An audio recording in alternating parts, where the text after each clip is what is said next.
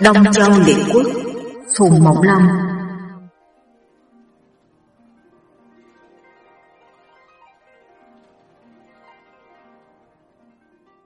Hồi thứ 22 Quý hữu đảm đương nước lỗ Tề hầu trông thấy yêu ma. Nguyên lỗ trang công có một người em cùng mẹ là công tử quý. Trong bàn tay của công tử quý có chữ hữu Nên gọi là quý hữu Quý hữu vốn tánh cương trực lại cùng một mẹ nên Lỗ Trăng Công rất yêu quý. Lỗ Trăng Công lại còn có một thứ huynh là Khánh Phủ và một thứ đệ là Thúc Nha. Hai người này gian xảo nên Lỗ Trăng Công chẳng phục. Quý hữu Khánh Phủ Thúc Nha, cả ba đều làm chức đại phu trong triều. Trong thời gian Lỗ Trang Công mới lên ngôi, ra chơi nơi đất Lan Đài, gặp người con gái họ đảng tên là Mạnh Nhâm. Nhan sắc tuyệt trần, Lỗ Trang Công đem lòng yêu dấu, sai người đi thỉnh. Mạnh Nhâm không đến, Lỗ Trang Công sai người đến hứa với Mạnh Nhâm nếu kết duyên tơ tóc sẽ được phong làm chánh thất. Mạnh Nhâm bắt Lỗ Trang Công phải chích quyết ăn thề mới nhận lời. Sau khi thề nguyền xong, Lỗ Trang Công đem Mạnh Nhâm về cùng chung sống. Qua một thời gian, Mạnh Nhâm sanh đặng một trai là công tử Bang. Lỗ Trang Công muốn giữ lời thề, lập Mạnh Nhâm lên làm chánh thất. Người mẹ Lỗ Trang Công là Văn Khương nhất thiết không thuận, bảo phải lấy nàng Ai Khương, con gái tề tương công về làm chánh thất. Lỗ Trang Công không dám cãi lời mẹ, tuy nhiên lúc bấy giờ nàng Ai Khương còn bé lắm, phải chờ đợi 20 năm trời nữa mới cưới được. Bởi vậy Mạnh Nhâm, dù chưa lập chánh thất, nhưng trong 20 năm ấy vẫn làm chủ trong cung. Đến lúc Ai Khương về làm phu nhân thì Mạnh Nhâm đã qua đời rồi. Nàng Ai Khương không con, em gái Ai Khương là Thúc Khương, theo Ai Khương sang, lấy lỗ trăng công sinh được công tử khải. Trước kia lỗ trăng công lại còn lấy nàng phong thị làm tiểu thiếp, có sinh đặng một trai là công tử thân nữa. Như vậy lỗ trăng công có ba trai, công tử ban, công tử khải và công tử thân. Về phần nàng Ai Khương tuy được lập làm chánh thất, song đã chẳng con, lại hận vì trước kia tề tương công giết cha mình, nên bề ngoài kính trọng lỗ trang công, mà bên trong ghét thầm. Ai Khương thấy Khánh Phủ mặt mũi khôi ngô, đem tình gian díu tư thông với nhau, lại kết đảng với Thúc Nha em cùng mẹ của Khánh Phủ để mưu lập Khánh Phủ lên ngôi. Thúc Nha làm tể tướng. Một hôm nhân tiết trời không mưa, Lỗ Trang Công đi tế đảo Vũ, truyền bọn nữ nhạc tập dược nơi sân nhà quan đại phu Lương Thị. Quan đại phu Lương Thị có một đứa con gái khá đẹp, thường đi lại với công tử ban. Hai bên trao tình cá nước, và công tử ban hứa sau này nối ngôi sẽ phong cho nàng làm phu nhân.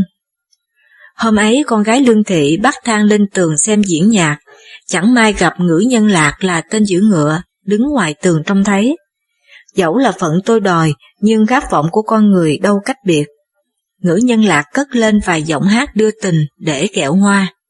Hát rằng, hoa xuân hơ hớ nhụy đào, tiết thai ông bướm chưa vào vườn xuân, tường cao vòi vọi, bóng nguyệt mông lung, ước ao cá nước tương phùng, ấp yêu mộng đẹp cho lòng phôi pha. Công tử bang nghe thấy tiếng hát chạy đến, trông thấy ngữ nhân lạc, lòng căm tức truyền bắt vào đánh ba trăm roi, máu tuôn lai láng. Ngữ nhân lạc khóc lóc van xin. Công tử ban mới tha cho và đem việc ấy thuật lại với Lỗ Trang Công. Lỗ Trang Công nói, đối với đứa tiểu nhân vô lễ, một là bỏ qua, hai là giết đi, con đánh nó như vậy không khỏi gây thù oán. Giả lại ngữ nhân lạc là đứa có sức mạnh phi thường, mọi người ai cũng biết, con khá cẩn thận. Quả vậy ngữ nhân lạc tuy là một kẻ tôi đòi, song sức mạnh ít ai sánh kịp. Đã có lần ngữ nhân lạc từ trên tròi canh cao 20 trượng nhảy xuống đất, mà vẫn đứng dậy như chơi, lại cầm cột tròi canh rung rinh, làm cho mọi người phải khiếp sợ. Bị công tử ban đánh đập, ngữ nhân lạc đem lòng thù oán đến xin làm tôi cho Khánh Phủ. Khánh Phủ liền thu dùng.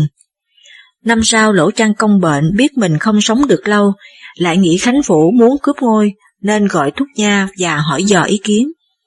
Quả nhiên Thúc Nha khen Khánh Phủ và khuyên Lỗ Trang Công nên truyền ngôi lại cho Khánh Phủ. Lỗ Trang Công buồn bã nhưng không tỏ ý cho Thúc Nha biết. Thúc Nha bái tạ lui ra.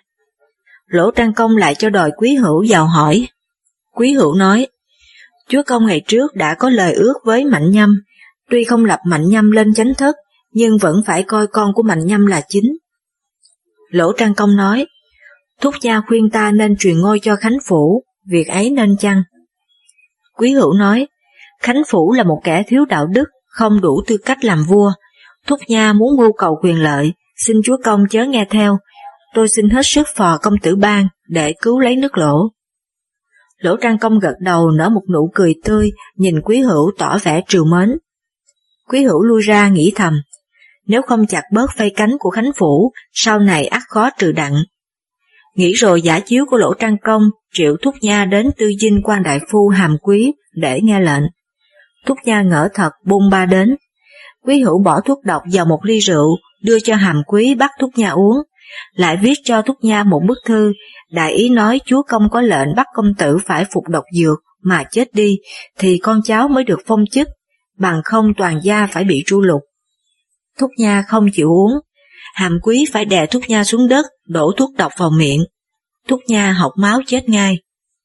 Chiều hôm ấy lỗ trang công từ trần, quý hữu lập công tử ban lên nối ngôi.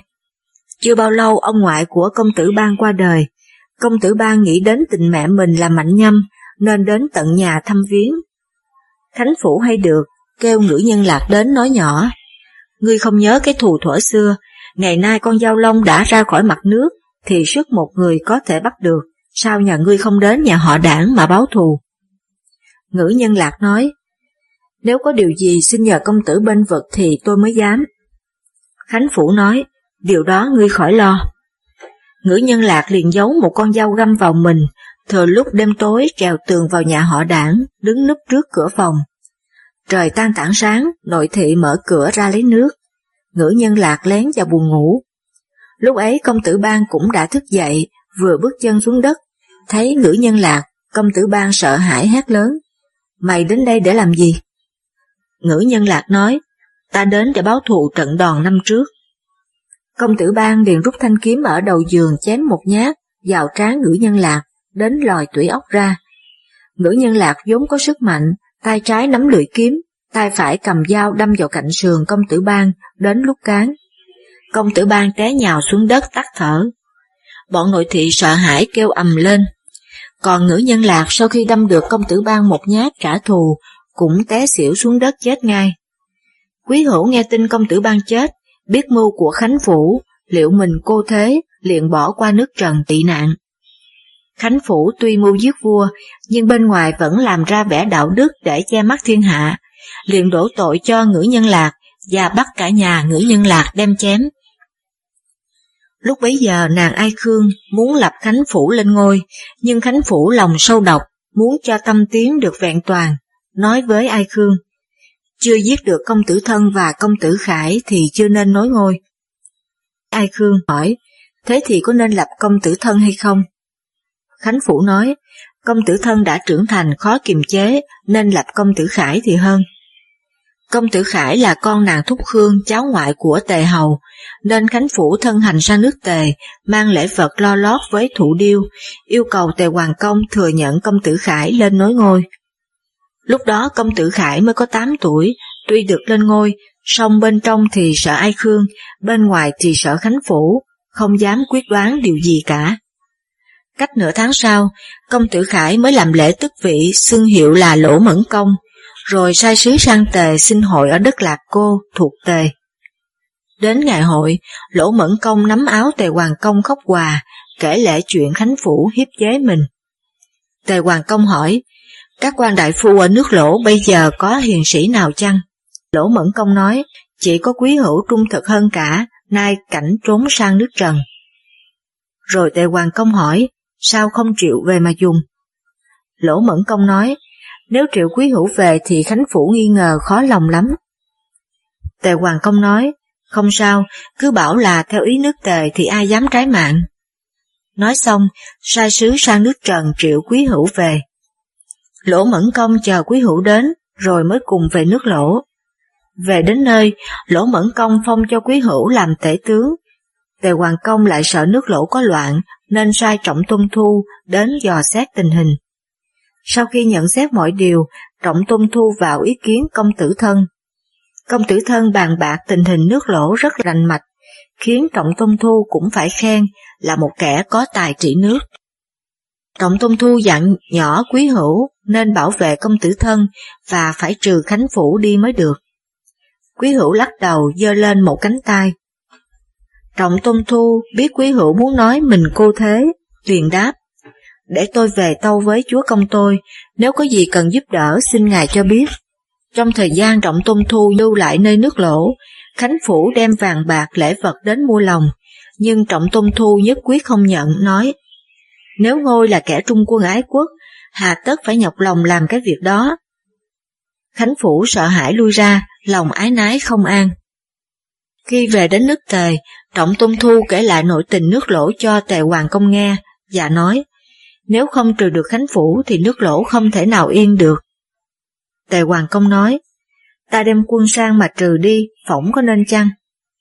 Trọng Tôn Thu nói, tội ác Khánh Phủ chưa rõ ràng, xin cứ chờ cho Khánh Phủ làm loạn sẽ giết cũng chẳng muộn.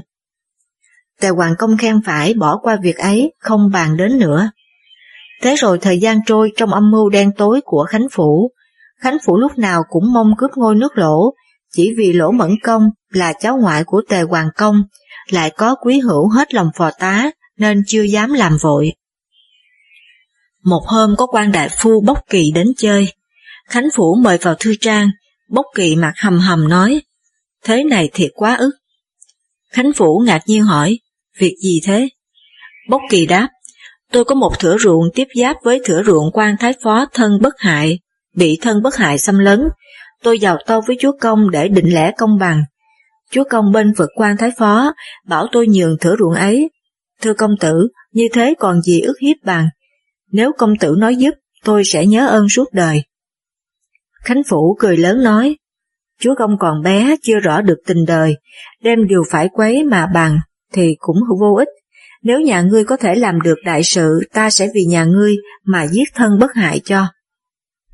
Bốc Kỳ đưa mắt nhìn Khánh Phủ tỏ ý dò xét rồi hỏi, công tử muốn phế lập. Khánh Phủ chúng chiếm cười không đáp. Bốc Kỳ hỏi tiếp, nay quý hữu đang bình chánh thì việc đại sự ấy không phải dễ, nếu thất bại làm sao thoát nạn. Khánh Phủ nói, thành bại do mưu lược và lòng cương quyết, nếu sợ sệt tính toán chẳng bao giờ làm nên đại sự. Bốc Kỳ mỉm môi nói, xin công tử cho tôi biết ý. Khánh Phủ nói, chúa công hãy còn trẻ tính, nhiều khi đang đêm vẫn ra ngoài phố chơi, nếu đón đường giết đi rồi đổ tội cho quân trộm cướp có khó gì.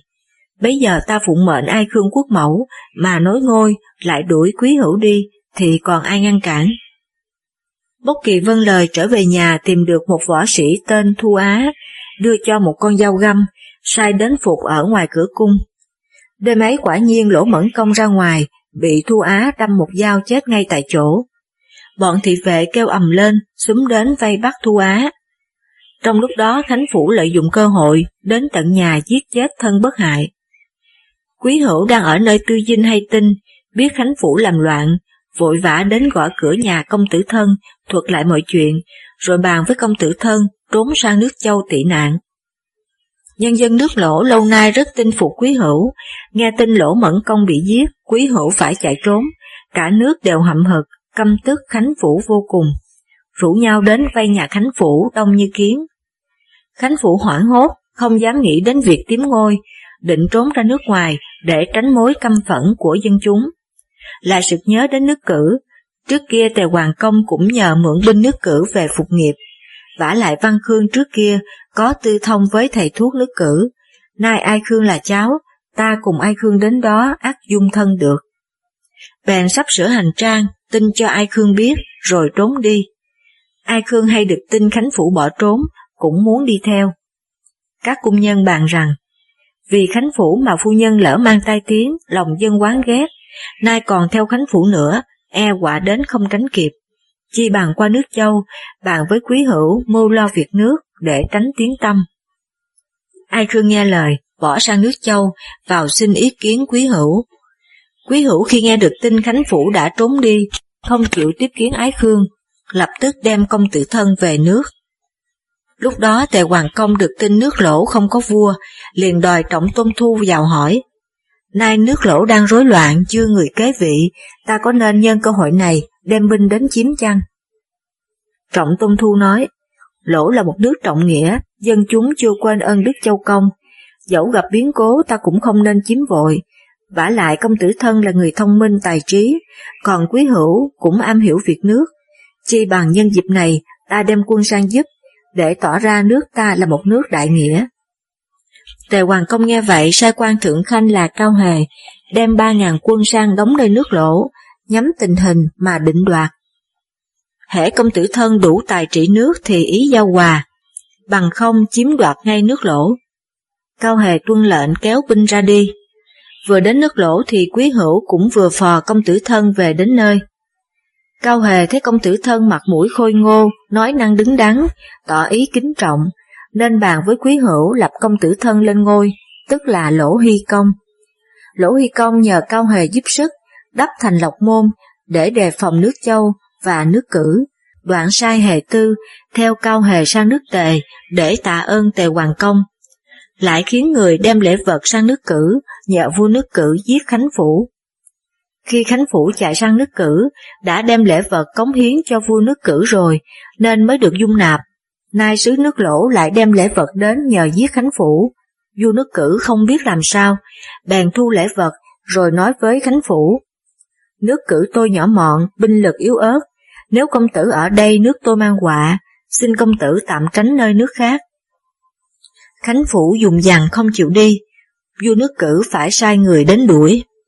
Khánh Phủ cùng cực nghĩ đến nước tề, trước kia thủ điêu có ăn lễ mà bên vực cho mình, nay liều sang bên đó rồi sẽ liệu. Nghĩ rồi, lệnh mễn qua tề. Tướng giữ ải nước tề từng nghe tiếng Khánh Phủ là gian ác, không cho vào nước. Khánh Phủ phải tạm trú nơi bờ sông Vạn Thủy để chờ dịp liên lạc với thủ điêu. Trong lúc đó, công tử Hề Tư được lệnh lỗ hy công sang tạ ơn nước tề, trở về tới Vạn Thủy gặp Khánh Phủ, bèn nói, nếu đã không được nước nào cho trú ngụ thì về nước còn hơn. Khánh Phủ buồn bã nói, Quý hữu thấy mặt tôi ác không dung, nếu người có thương tôi thì về trước tâu với chúa công, nghĩ tình tiên quân mà tha tội, tôi mới dám về. Hệ tư từ giả Khánh Phủ trở về ra mắt Lỗ Hy Công, thuật lại lời Khánh Phủ. Lỗ Huy Công động lòng, muốn tha tội cho Khánh Phủ về nước. Quý hữu nói, nếu kẻ giết vua mà không bắt tội thì còn gì phép nước. Lỗ Huy Công thở dài, lòng không quyết. Quý hữu kêu hề tư dặn nhỏ, nếu Khánh Phủ chịu xử lấy mình để làm gương cho kẻ khác, ắt con cháu không mất ngôi quyền quý. Hề tư đến bờ sông Vạn Thủy định vào ra mắt Khánh Phủ, nói rõ sự tình, nhưng xét thấy mình không đủ can đảm bắt người tự vận, nên đứng ngoài cửa khóc lớn. Khánh Phủ nghe tiếng khóc của Hề Tư, biết mạng mình không thể bảo toàn được, ngước mặt lên trời than dài, rồi mở dây lưng cắt cổ tự vận. Hệ Tư trở về báo tin với Lỗ Hy Công, Lỗ Hy Công buồn bã thở dài. Bỗng có quân vào báo, nước cử sai tướng Doanh Nô đem binh đánh lỗ, đòi tiền lễ tạ về cái chết của Khánh Phủ. Quý hữu nói, người nước cử đã không bắt Khánh Phủ, nay nghe Khánh Phủ chết lại đến đòi tiền công, là lý gì? Nói xong, tâu với Lỗ Hy Công xin đem quân ra đánh. Lỗ Hy Công cởi thanh vũ kiếm trao cho quý hữu nói, đây thanh bẩu kiếm này gọi là mạnh lao, tuy dài không được một thước nhưng lưỡi bén lắm, nó là một bảo vật, xin biếu cho thúc phụ. Quý hữu đeo kiếm vào lưng cúi lại tạ ơn, rồi dẫn quân thẳng đến đất lịch trì mà cự với tướng Doanh Nô. Đến nơi, tướng Doanh Nô đã bài trận sẵn sàng. Quý hữu nhủ thầm, chúa ta mới lên ngôi, quy thế chưa vững, nếu rủi ro bị thất trận, ác lòng dân không phục. Giả lại tướng Doanh Nô là người hữu dõng vô mưu, ta phải dụng kế mới thắng nổi. Quý hữu liền tiến ra giữa trận kêu Doanh Nô nói, nơi chiến trường quân sĩ là những kẻ vô tội chết quan để bồi đắp danh tiếng cho chủ tướng. Hôm nay ta không muốn như thế. Ngươi vốn là một hổ tướng, nếu có tài, hãy cùng ta bỏ hết vũ khí đánh bằng tay không. Nếu ai thắng sẽ định đoạt số phận kẻ bại. Doanh nô cười lớn nói, Lỗ tướng, ta chưa hề thấy tướng nào ra trận với định lạ lùng đó. Nhưng thôi, dẫu ngươi muốn đánh bằng cách nào ta vẫn không sợ. Nói xong, truyền quân sĩ gian ra hai bên, rồi cùng với quý hữu đấu võ. Các bạn đang nghe truyện do Thanh Nguyệt của Thư viện audio.net diễn đọc. Hai người đánh với nhau hơn 50 hiệp bất phân thắng bại. Quý hữu có một đứa con trai tên là Hạnh Phủ, lúc bấy giờ mới lên 8 tuổi. Nhưng có ý kiến ngộ nghĩnh lắm, do đó quý hữu yêu mến vô cùng, đi đâu cũng đem theo.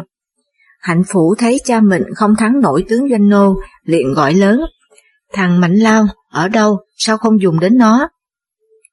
Quý hữu nhớ lại thanh gươm báo đeo bên mình, liền sụt lại một bước chờ cho doanh nô chồm tới, rút lưỡi kiếm chém xà một nhát. Đầu doanh nô té từ trán xuống đến vai, mà thanh kiếm không vấy một giọt máu. Thật là một thanh gươm sắc bén phi thường. Quân binh nước cử thấy chủ tướng mình đã thác, bỏ chạy. Quý hữu đắc thắng thâu quân trở về. Lỗ Hy Công thân hành đón tiếp thưởng một chung ngự tử, phong cho quý hữu làm thượng tướng, lại thưởng cho đất phí ấp. Quý hữu tâu, tôi cùng Khánh Phủ và Thúc Nha đều là cháu của tiên công, nay vì nước phải ép Thúc Nha uống thuốc độc, buộc Khánh Phủ thắt cổ, nếu cho đó là công trạng, hưởng lấy lọc nước, thật xấu hổ với lương tâm, tôi chẳng dám nhận lãnh. Lỗ Hy Công thông cảm nỗi lòng trung nghĩa của quý hữu nói, thế thì Khanh muốn thế nào? Quý hữu nói, Khánh Phủ và Thúc Nha tuy phạm tội với nước, nhưng con cháu không can hệ gì, xin Chúa Công tặng phong cho con cháu để gánh vác việc nước. Lỗ Hy Công y lời phong cho con Khánh Phủ ở đất thành ấp, tức dòng Mạnh Tôn, phong cho con Thúc Nha ở đất hậu ấp, tức dòng Thúc Tôn, phong cho quý hữu đất phí ấp, tức dòng Quý Tôn. Ba dòng mạnh thúc quý đều cầm quyền chính nước lỗ, gọi là Tam Hoàng. Chỉnh đốn xong nước lỗ, lỗ hy công cho người sang viếng nước tề, để kết thêm tình giao hảo. Tề Hoàng Công nghĩ đến Ai Khương là gái nước tề, nay lại trốn sang nước châu, ấy là điều xấu hổ, liền hỏi quản trọng. Lỗ Hoàng Công và Lỗ Mẫn Công đều bị chết do tai Văn Khương và Ai Khương, gái nước tề, nếu không trừng phạt, e xấu lây đến quốc thể. Quản trọng nói, tuy hai người ấy là gái nước tề song đã gả về lỗ rồi, hễ con gái xuất gia tùng phu, hành động đâu còn liên quan đến cố quốc. Nếu chúa công muốn trị tội cũng được, nhưng phải âm thầm thì hay hơn. Tề Hoàng Công liền sai thủ điêu sang nước châu, đưa Ai Khương về lỗ.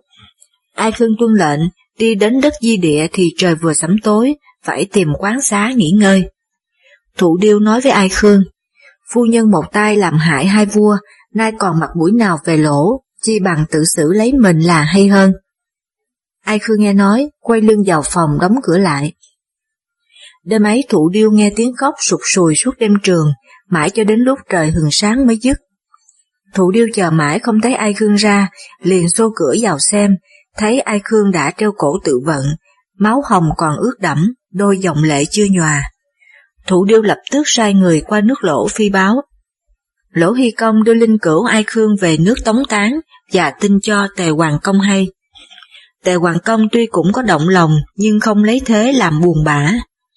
Lúc bấy giờ mọi việc trong nước, Tề Hoàng Công đều giao cho quản trọng gánh vác, còn mình chỉ uống rượu hoặc săn bắn để hưởng lạc. Một hôm Tề Hoàng Công đi săn nơi đại trạch, có thủ điêu theo hầu. Bỗng thủ điêu thấy Tề Hoàng Công mặt mày ngơ ngác, đôi mắt chăm chăm, đứng nhìn sững về một hướng. Thủ điêu lấy làm lạ hỏi, chúa công nhìn thấy gì vậy? Tề Hoàng Công nói, ta vừa trông thấy một giống ma quỷ hình thù rất ghê sợ, vụt chốc lại biến đi mất, chắc là điềm không tốt. Thủ điêu nói, ma quỷ thuộc về âm, lẽ nào lúc ban ngày lại hiện lên được? Tề Hoàng Công nói, ngày trước tiên quân ta cũng đi săn trong lúc ban ngày, thấy beo mà bỏ mạng. Ngươi mau mời trọng phụ ra đây ta hỏi. Thủ điêu nói, quản trọng làm gì biết được chuyện ma quái? Tề Hoàng Công nói, ngày trước đi đánh cô Trúc, quản trọng đã đoán biết được thần Du Nhi, thì ắt cũng biết đưa giống ma quỷ chớ chẳng không. Thủ điêu thưa, trước kia chúa công tả hình dáng thần Du Nhi nên quản trọng phỏng theo đó nói càng, để chúa công an lòng đi đánh cô Trúc. Nay chúa công muốn thử tài quản trọng, chúa công đừng nói rõ hình dáng, nếu quản trọng biết được mới thật là thánh. Tề Hoàng Công nghe lời thâu quân trở về, tối hôm đó vì quá sợ sệt nên Tề Hoàng Công sanh bệnh sốt.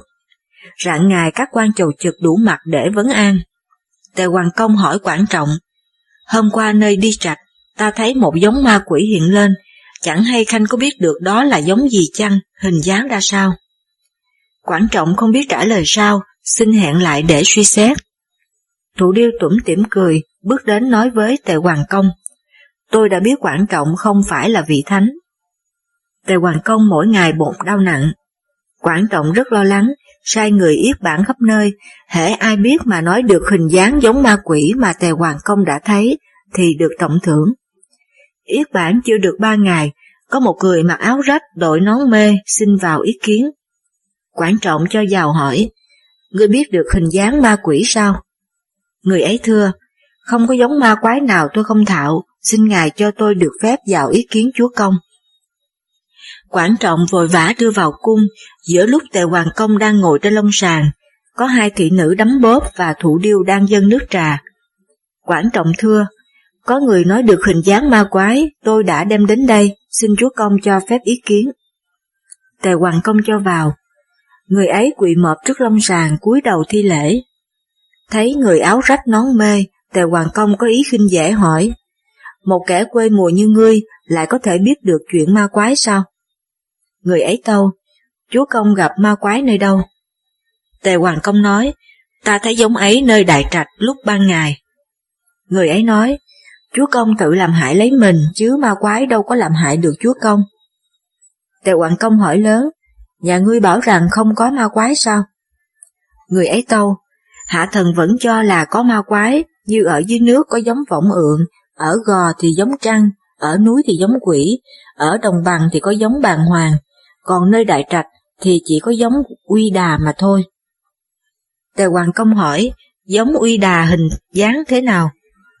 Người ấy thưa, giống uy đà to lớn như người, mặc áo đỏ đội mũ đỏ, giống ấy sợ tiếng xe chạy, hãy nghe tiếng xe chạy rầm rỉ thì ôm đầu mà đứng, ai trông thấy giống ấy tất dựng nên nghiệp bá.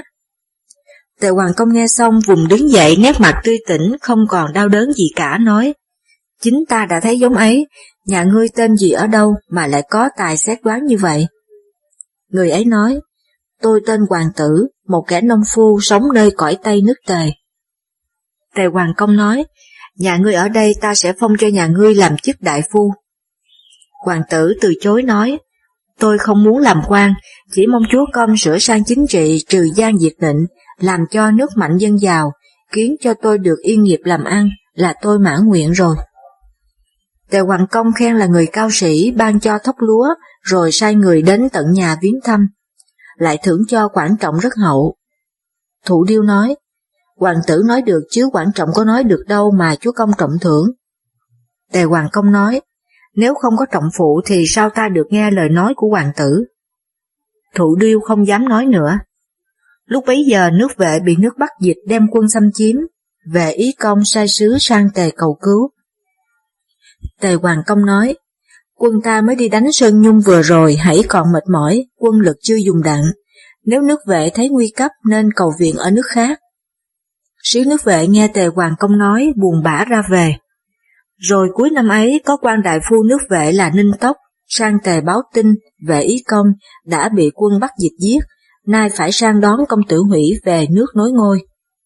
Tề Hoàng Công hay tin thở dài nói, không sang cứu nước vệ kịp thời là lỗi tại ta.